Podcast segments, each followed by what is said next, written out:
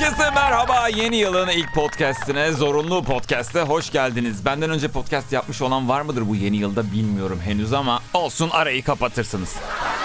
Nihayet 2021'e girdik, başımız göğe erdi. 2021'in 2020'den hiçbir farkı olmadığını birkaç gün geçtikten sonra hemen anlıyorsunuz. Diyorsunuz ki bu da aynısıymış yani 2020'nin aynısı ya hiçbir farkı yok falan diyorsunuz. Sonrasında sadece tarihlerde yazacak olduğunuz dilekçelerde yanılmaya başladığınızda yavaş yavaş 2021'e girmiş olduğunuzu anlıyorsunuz. Diyorum ya ben aslında 2021'den pek emin olmadığım için ilk önce bir insanlar girsin diye eee, biraz fırsat verdim insanlara. 2021'e uyuyarak girdim. Ben onlardan biraz daha geç girdim.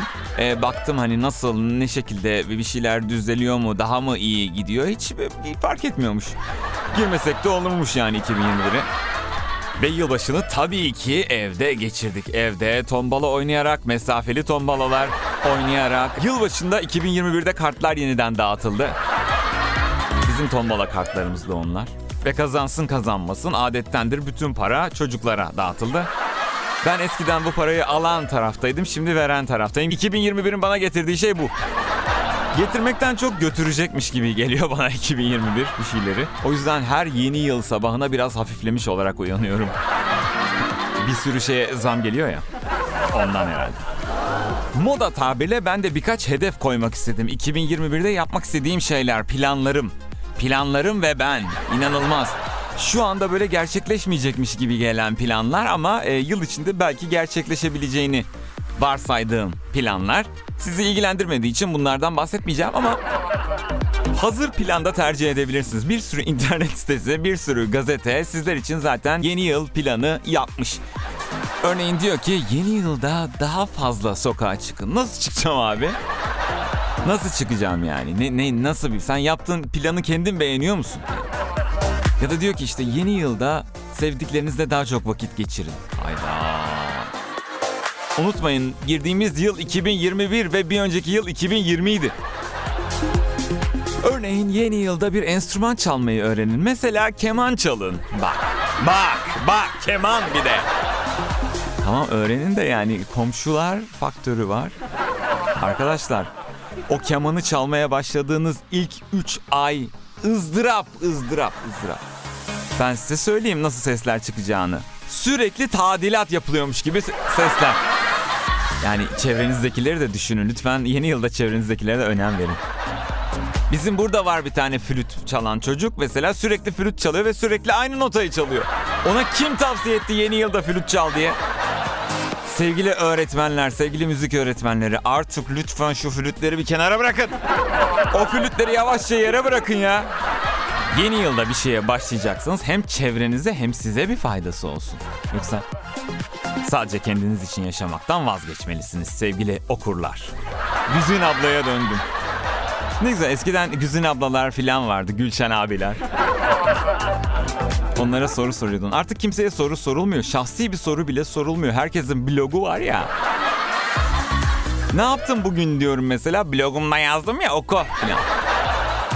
Çok acayip. Takip edilmekten şikayet ediyoruz. Mesela herhangi bir şey paylaştım. Özgürcüm yalnız takip ediyorlar falan diyorlar. Takip etsinler diye de her şeyi yapıyoruz yani. Çok ilginç. Gelişmek için bazı şeyleri artık bırakmamız lazım. Mesela yeni yılda 2021'de şu nerelisin sorusunu artık bir rafa kaldırsak mı acaba? E, Sen nerelisin ya? Nerelisin sen? Övgücüm sen nereliydin ya? Bunu artık bunu hakikaten çağ dışı bir soru ya. Nerelisin nedir ya? Ne yapacağım? Şehrinin etkinliğine mi davet edeceksin beni? Gereksiz sorular. Bir de yeni yıl tavsiyeleri içerisinde en fazla revaçta olan, en fazla göze çarpan yeni yılda gereksiz alışverişlerden uzak durun. Hakikaten bu çok doğru bir e, tespit. O yüzden ben bütün gereksiz alışverişleri eski yılda yaptım. Ve artık hiçbir şekilde gereksiz alışveriş yapmayacağım. En son gereksiz alışverişim kendime kamera aldım ya.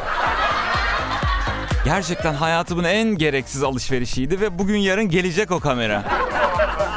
Twitch yayını yapıyorum ben bilenler bilir belki. Gereksiz alışverişte zirve bu kamera. Çünkü hiçbir zaman kameranın iyi mi kötü mü olduğunu test edemeyeceğim.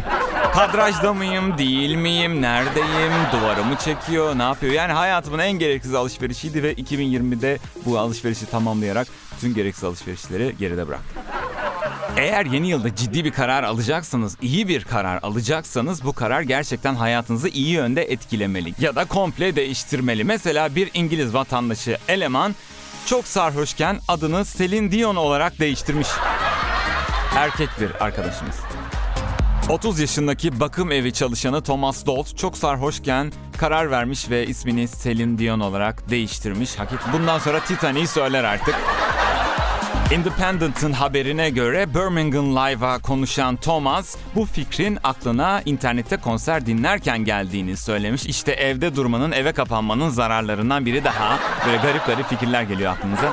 Bu talebi kabul edilmiş ve şu anda yasal olarak adamın adı Celine Dion. Eğer polis çevirirse problem olur belki diyor. Hala aynı kafada yani adamcağız. İşte karar gibi karar. Gerçekten insanın aldığı kararlar onun hayatını değiştirecek boyutta olmalı bence. Ve tabii ki yeni yılda alınması gereken kararlardan bir tanesi daha kimseye bir şey ödünç vermeyin arkadaşlar. Arkadaşınız bile olsa kimseye bir şey ödünç vermeyin. Mal kıymeti bilmeyen tipler var ya mesela. işte atıyorum PlayStation'ını veriyorsun. Abi bu kırıldı. Abi bu ben eve gittim bu kırıldı. Nasıl kırıldı lan? Allah cezanı vermesin senin diyorsun. Arkadaşlığını bitiriyorsun ama o mal kırık bir şekilde senin arşivine katılmak zorunda kalıyor. Bir de diyor ki arkadaşlığımızdan daha mı önemli? Tabii daha önemli lan. Tabii daha önemli. Sen nesin ya? Yani kıran tarafsan arkadaşlığımızdan daha mı önemli diyebiliyorsun. Ayıp abi ya ayıp. Bir, bir, bir tane PlayStation aramızda lafı mı olur? Bir de size sürekli konuşmalarında kariyerlerinden, bitirmiş olduğu üniversitelerden bahsedenlerden uzak durmanız lazım. Ben, ben, ben Bergabat Üniversitesi mezunuyum. Bir de biz ilk mezunlarız. Mesela bir de öyle bir şey var. İlk mezunuyuz biz o üniversitenin. İlk mezun ne demek biliyor musunuz arkadaşlar? O üniversitenin en niteliksiz yani kaçınılmaz olarak en niteliksiz olduğu dönem o. İşte dışarıdan liseden, ortaokuldan, ilkokuldan öğretmen getirtiyorlar işte dersleri oturtmak için falan. Ben tanıyorum öyle ilk mezunlar. Bu tavsiyelerimi göz önünde bulundurursanız mutlu bir 2021 geçirirsiniz. Tekrar görüşeceğiz.